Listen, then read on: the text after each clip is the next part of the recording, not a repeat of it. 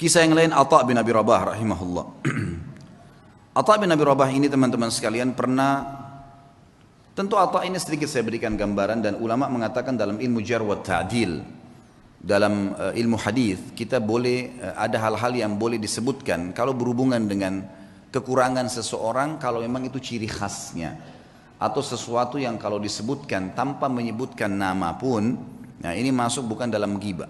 Yang jelas ulama menyebutkan ciri fisik di sini seperti mereka menyebutkan Nabi SAW jarbu tidak tinggi tidak pendek. Itu bukan aib. Atta bin Abi Rabah ini seorang budak hitam kulit hitam disebutkan dalam buku-buku tentang penjelasan biodata beliau orangnya kurus kaki kanannya pincang mata kanannya rusak.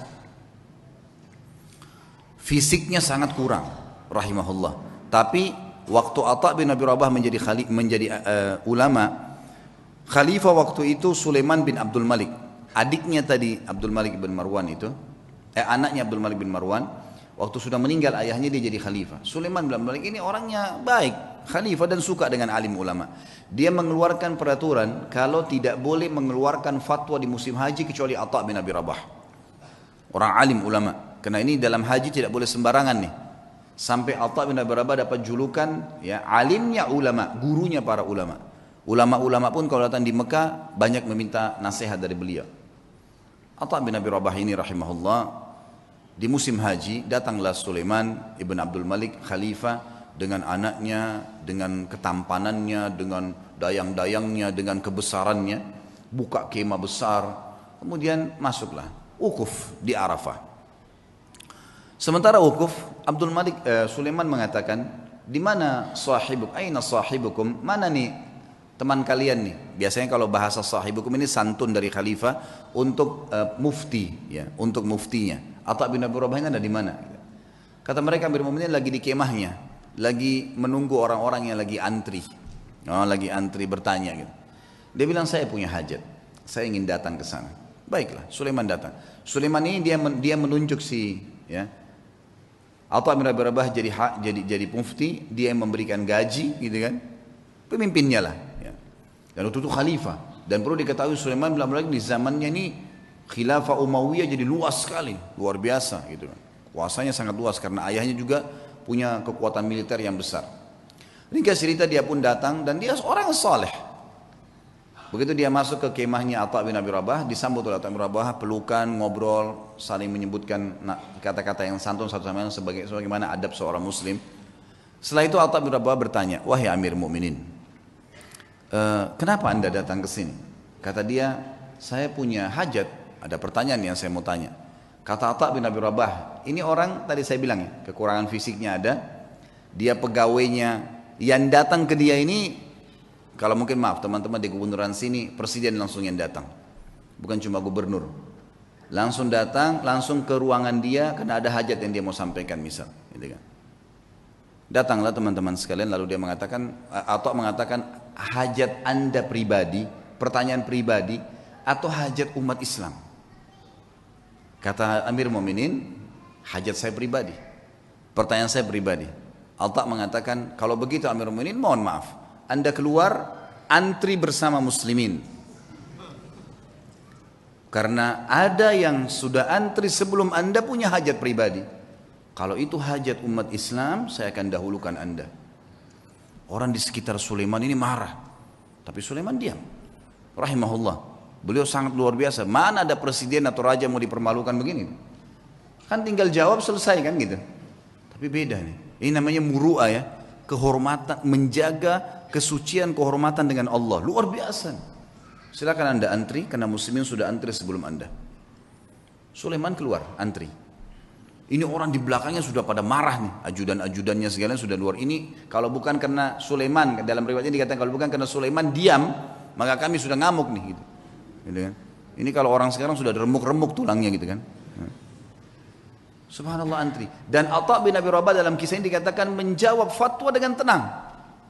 Hukumnya begini sampai selesai, sampai giliran datang Sulaiman. Begitu datang bertanya, dijawab juga dengan tenang. Sudah selesai, pulang, sudah pamit pergi. Begitu kembali ke istana, tentu ada masalah nih ya. Sulaiman bin dengan keimanannya juga akhirnya dia mengatakan, kumpulin semuanya, kumpulin semua kerabat saya yang ada hadir di sini dan semua ajudan pemerintahan. Panggil semua, dipanggil semua kumpul. Di kemah yang besar mereka kumpul. Lalu dia mengatakan, apa yang kalian lihat bukanlah sesuatu yang mempermalukan. Amir Mu'minin, raja. Bukan sesuatu yang mempermalukan. Dan demi Allah, Allah memuliakan Atha bin Abi Rabah dari saya karena ilmunya. Dan di dalam Islam memang seorang alim di atas seorang amir.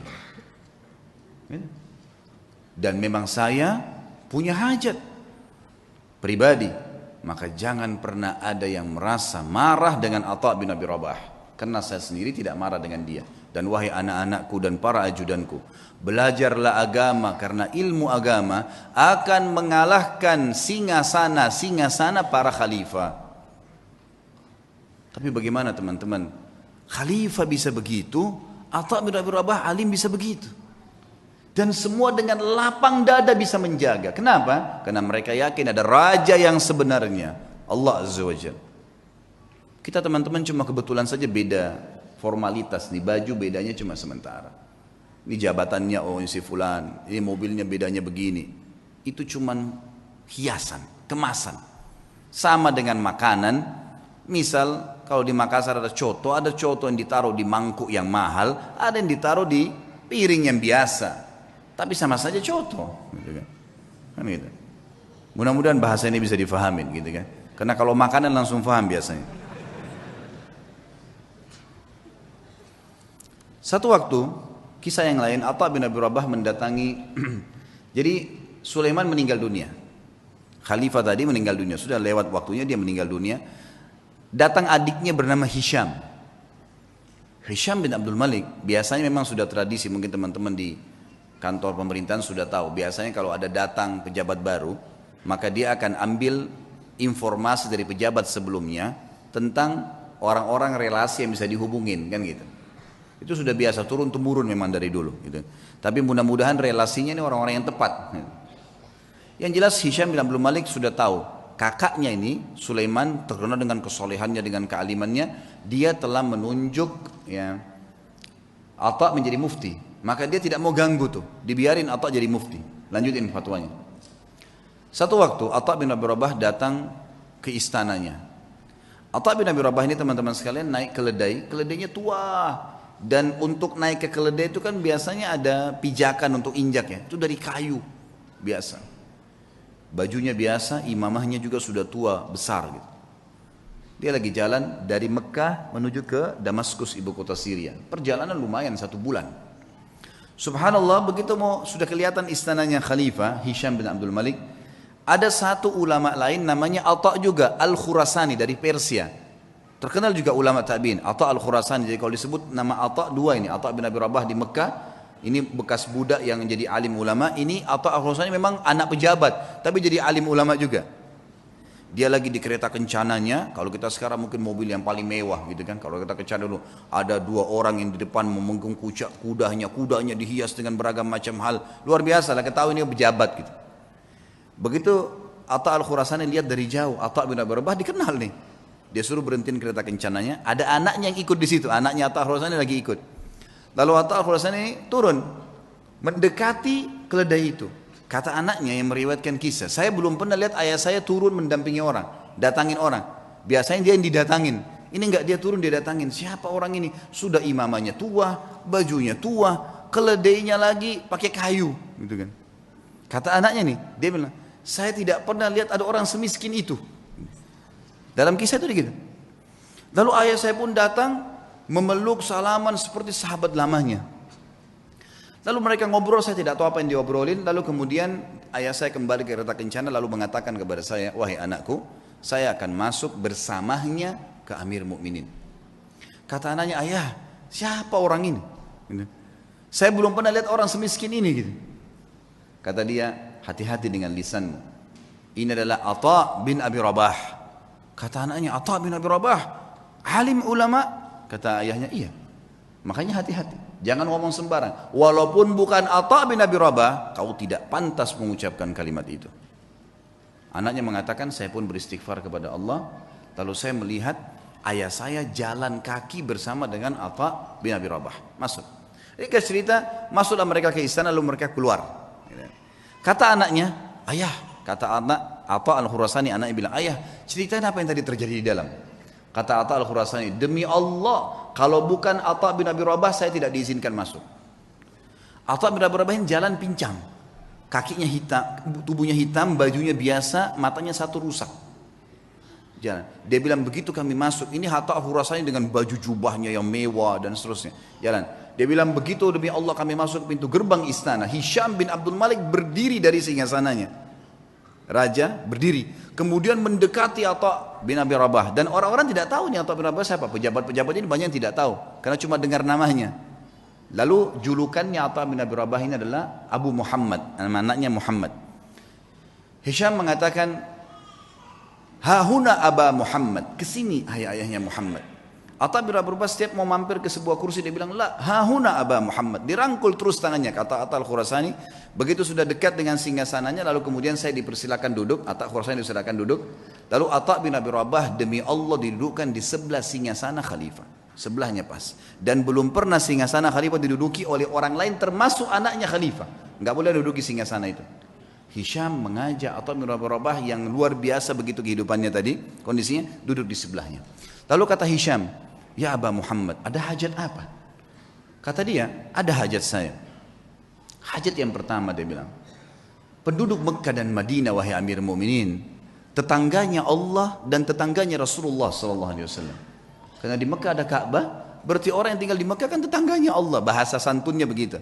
Di Madinah ada rumah Nabi SAW walaupun ada kuburannya beliau sekarang sudah jadi kuburan tapi kan rumahnya Nabi masih ada itu kan masuk dalam masjid. Tetangganya Rasulullah SAW terlambat ataya mereka. Ataya ini kayak pemberian yang diberikan oleh kerajaan ya dari eh, dari dari khilafah diberikan kepada masyarakat. Semua kaya atau miskin semua dapat.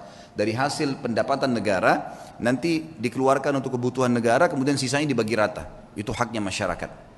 Penduduk Mekah dan Madinah tetangga dengan Rasulullah SAW terlambat ataya mereka maka saya mengingatkan anda kepada Allah agar memberikan kepada mereka. Baik.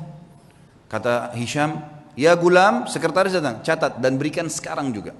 Ada lagi hayanya Muhammad? Ada lagi. Para mujahidin yang membela perbatasan kaum muslimin, mereka ribat setiap hari. Terlambat gaji-gaji mereka. Ada istri dan anak mereka mengeluh dengan saya. Maka berikan hak mereka. Ya gulam, catat, segera jalankan pesannya Abah Muhammad. Ada lagi hayatnya Muhammad, terus aja Atta menyampaikan hajat muslimin. Gak ada hajat dia pribadi nih, hajat begini, hajat begitu. Ringkasnya adalah terakhir sudah lima hajat, enam hajat disampaikan. Kata Amir Mu'minin masih adakah hayat Muhammad? Kata Atta al-Khurasani demi Allah Atta bin Abi Rabah berdiri dengan tegak di depan Amir Mu'minin lalu mengatakan kalimat yang membuat istana itu kalau mau goncang bisa goncang.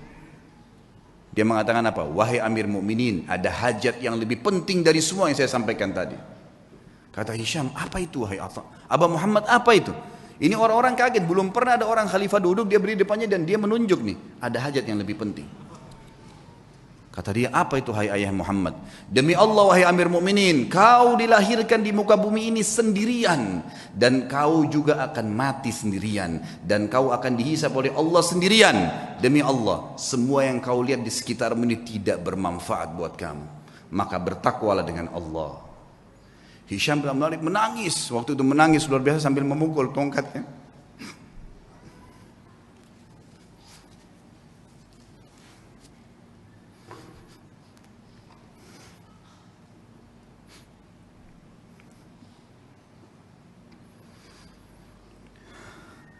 Nah, Hisham bin Malik akhirnya memukul tongkatnya sambil menangis teman-teman sekalian.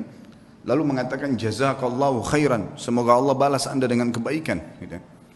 Setelah itu kemudian kata al-Hursani, kami pun keluar. Dan demi Allah Atta, al Atta bin Abi Rabah tidak minum segelas air pun dari Amir Mu'minin. Tidak minum segelas air pun.